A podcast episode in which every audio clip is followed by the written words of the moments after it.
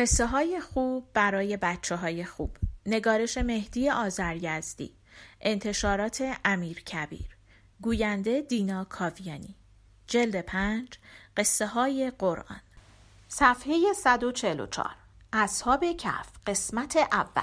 اصحاب کهف چند تن از مردم خوب و نیکوکار بودند که در زمان دقیانوس زندگی می کردند.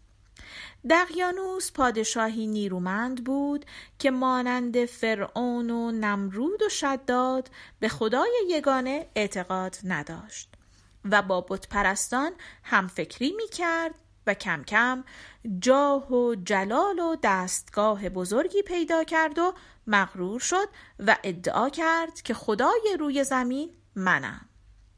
جمعی هم اطراف کارش را گرفتند و برای به دست آوردن ریاست او را تصدیق کردند و با پشتیبانی قدرت او به مردم زور می گفتند و مردم هم از ترسشان دم نمی زدند.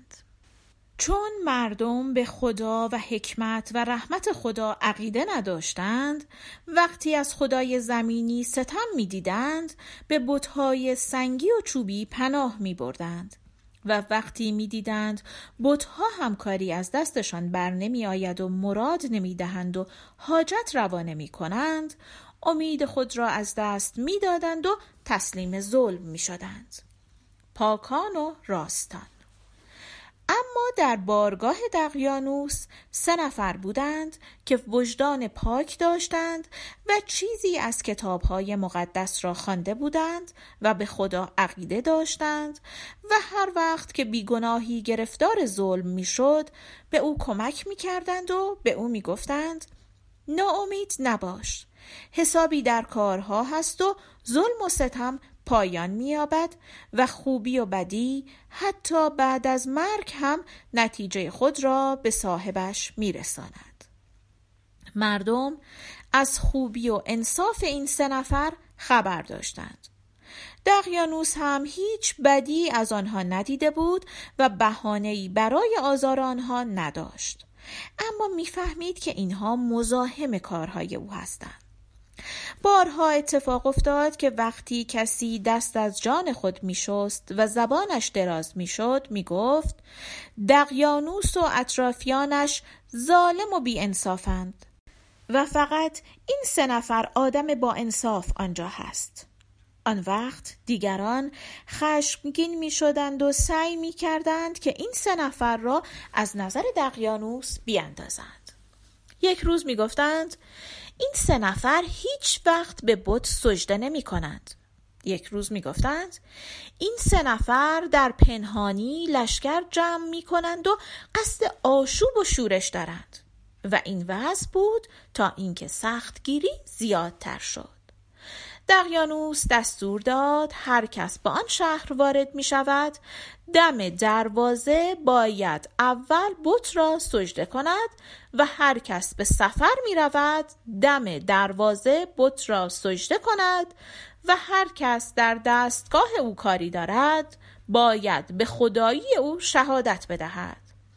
هر کس به چپ می رود باید او را بپرستد و هر کس به سمت راست می رود باید او را ستایش کند و هر کس از خدا و دین و کتاب مقدس و پیغمبران و قیامت و حساب حرف بزند باید کیفر ببیند و کار بر مردم بسیار سخت شده بود.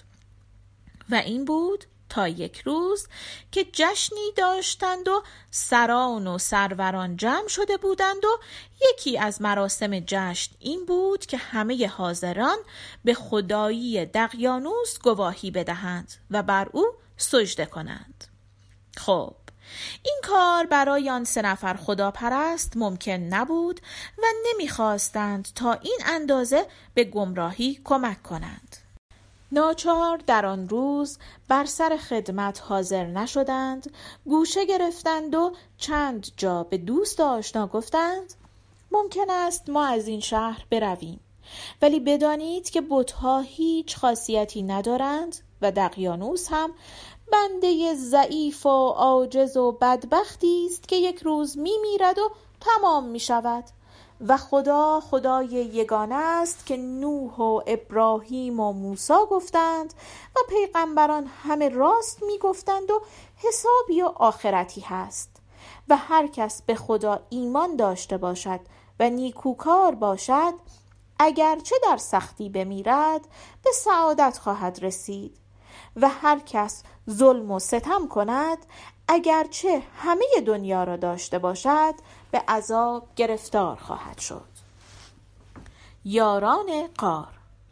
این حرف ها را مردم به یکدیگر گفتند و خبر به دقیانوس رسید.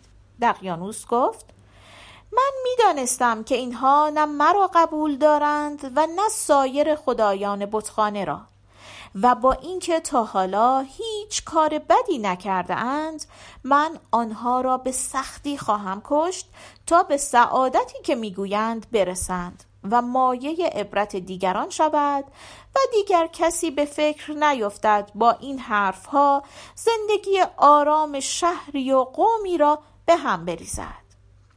حکم دستگیری و قتل آنها صادر شد. اما آنها با یکی دو نفر دیگر که با ایشان هم فکر بودند و یکی از ایشان شبان بود و سگ خود را همراه داشت از شهر بیرون رفتند. به زودی این خبر در شهر پخش شد و بعضی می گفتند آنها آدم خوبی بودند و حق با ایشان است.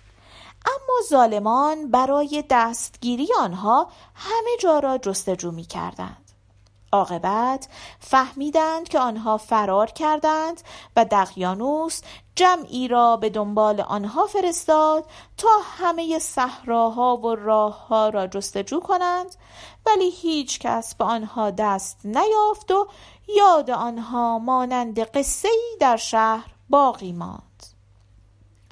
آنها از شهر خارج شده بودند و برای اینکه از چشم مردم پنهان بمانند از بیراهه به یک غار کوه پناه برده بودند.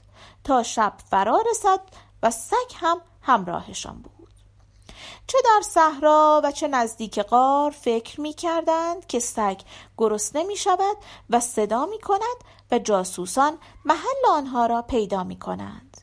این بود که خواستند سگ را از خودشان دور کنند. اما هرچه کوشش کردند سگ از آنها دور نشد. ناچار به غار پناه بردند و در آنجا نشستند. سگ هم دم در غار سرش را روی دستهایش گذاشت و آرام گرفت. بیرون آمدن از غار احتمال دستگیر شدن داشت. یاران غار خسته بودند و دراز کشیدند و کم کم به خواب رفتند. و این خوابی بود که تا بیداری خیلی فاصله داشت.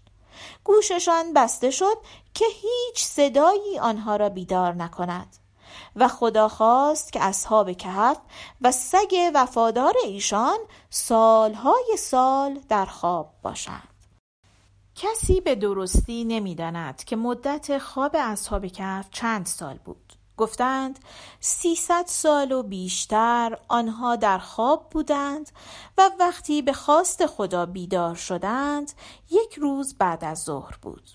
بیدار شدند و با دیدن آفتاب بعد از ظهر گفتند خواب خوبی کردیم.